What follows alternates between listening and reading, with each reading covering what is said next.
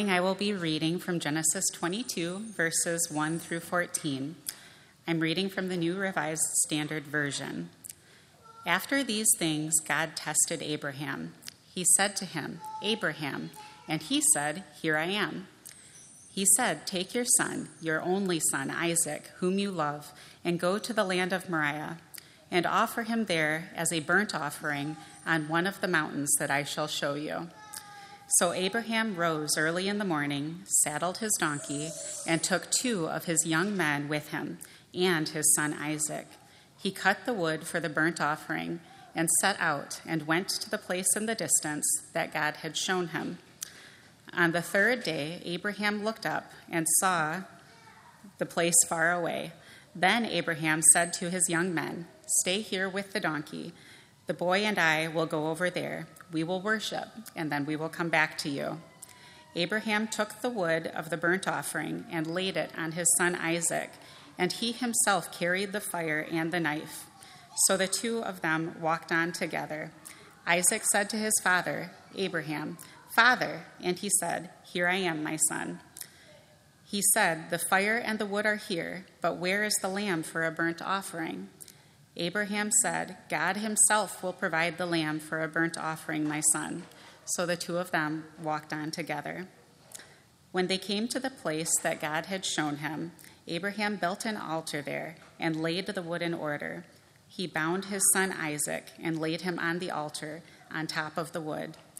Then Abraham reached out his hand and took the knife to kill his son. But the angel of the Lord called to him from heaven and said, Abraham, Abraham. And he said, Here I am. He said, Do not lay your hand on the boy or do anything to him.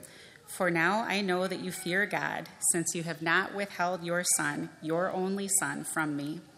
And Abraham looked up and saw a ram caught in a thicket by its horns. Abraham went and took the ram and offered it up as a burnt offering instead of his son. So Abraham called that place, The Lord will provide, as it is said to this day. On the mount of the Lord it shall be provided. The word of God for the people of God.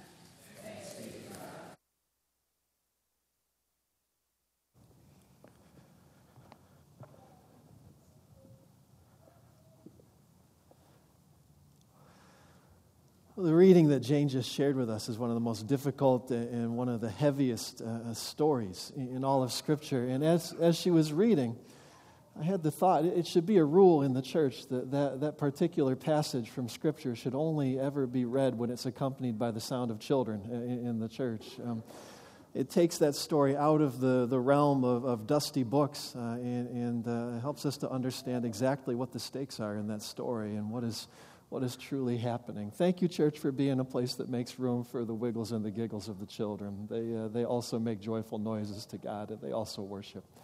So, we did something a little bit different this week. Uh, uh, during our Faith at the Movies series every year, we go out to the, the theater and we see the newest movies, whatever has just been released, whatever is in the theaters. But this week we did something a little bit different. This week, instead of going to see a, a new movie, we went to see an old movie. On Thursday night, we went out to the theater for a special 30th anniversary screening of the movie Groundhog Day.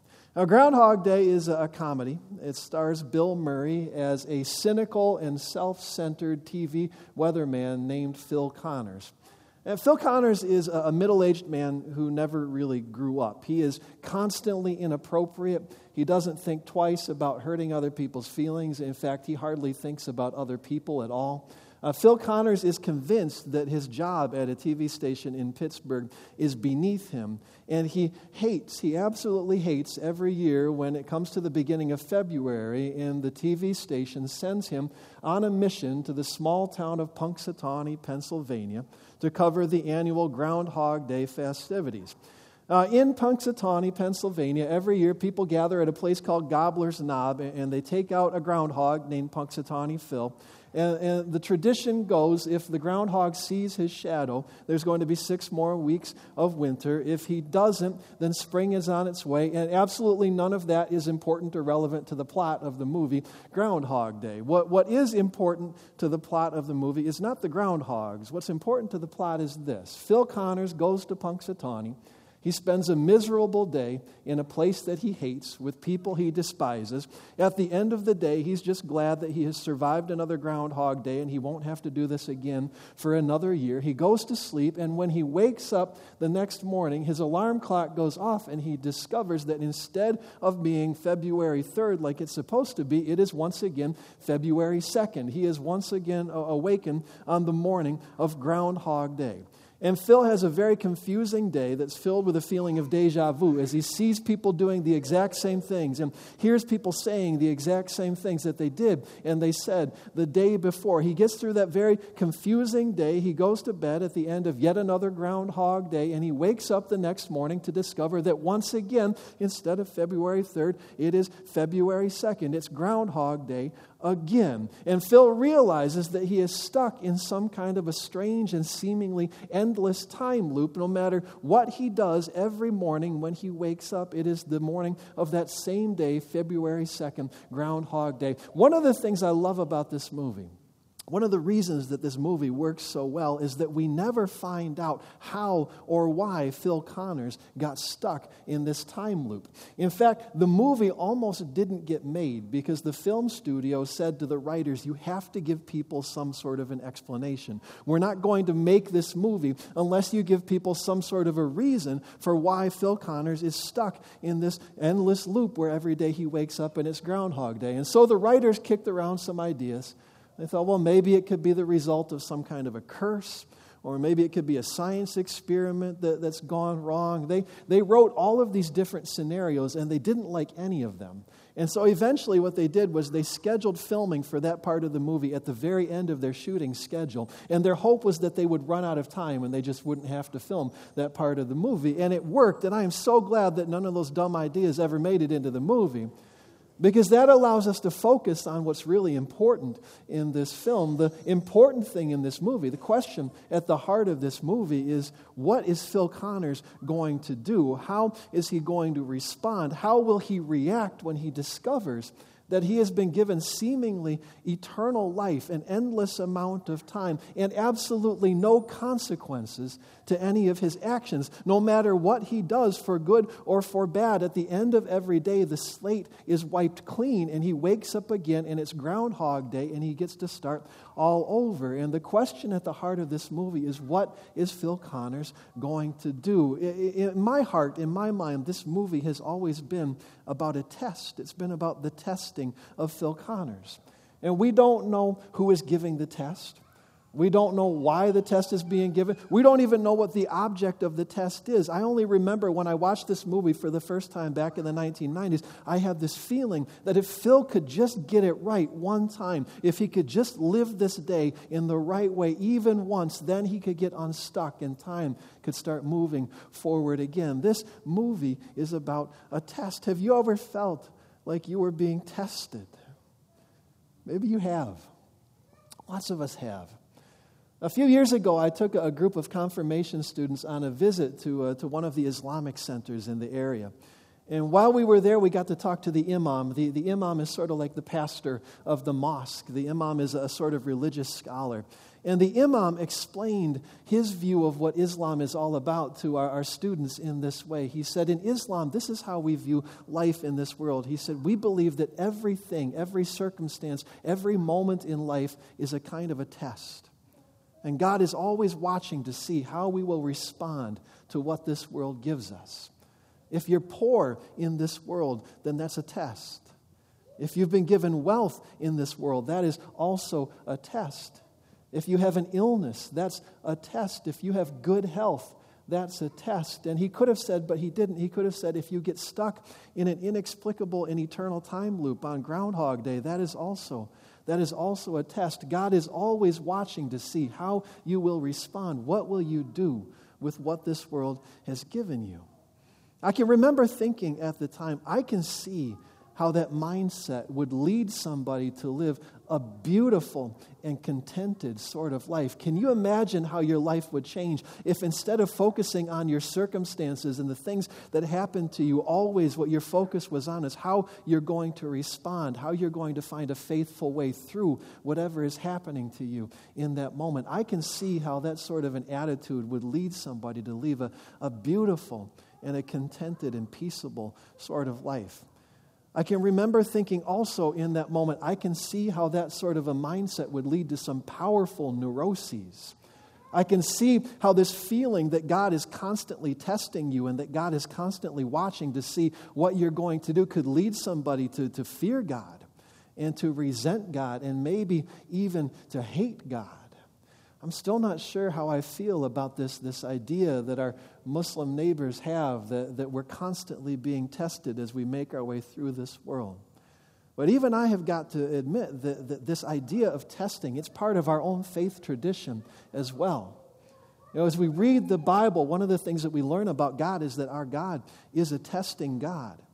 There are these moments in the story of the Bible, there are these moments in Scripture over and over again when God gives the great heroes of the faith some sort of a, a test. God throws something at them just to see how they're going to respond. In our Scripture reading just a moment ago, we heard about one of the most famous of all of those moments of testing. Our story this morning is the story of the testing of Abraham. Now, Abraham is a pivotal figure in the Bible story. In the book of Genesis, God looks at this sin sick and busted up world, and God tries to figure out how am I going to save this world?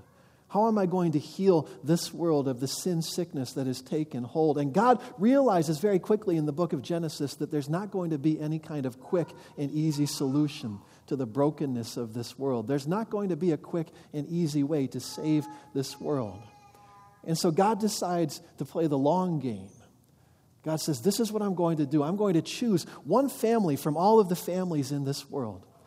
And I'm going to walk beside them. And if they trust in me, I will walk beside them generation after generation. And I will teach them my way. And through them, I will bless the nations. And through them, I will heal the world. The, the people God chooses for this mission are a couple named Abraham and Sarah.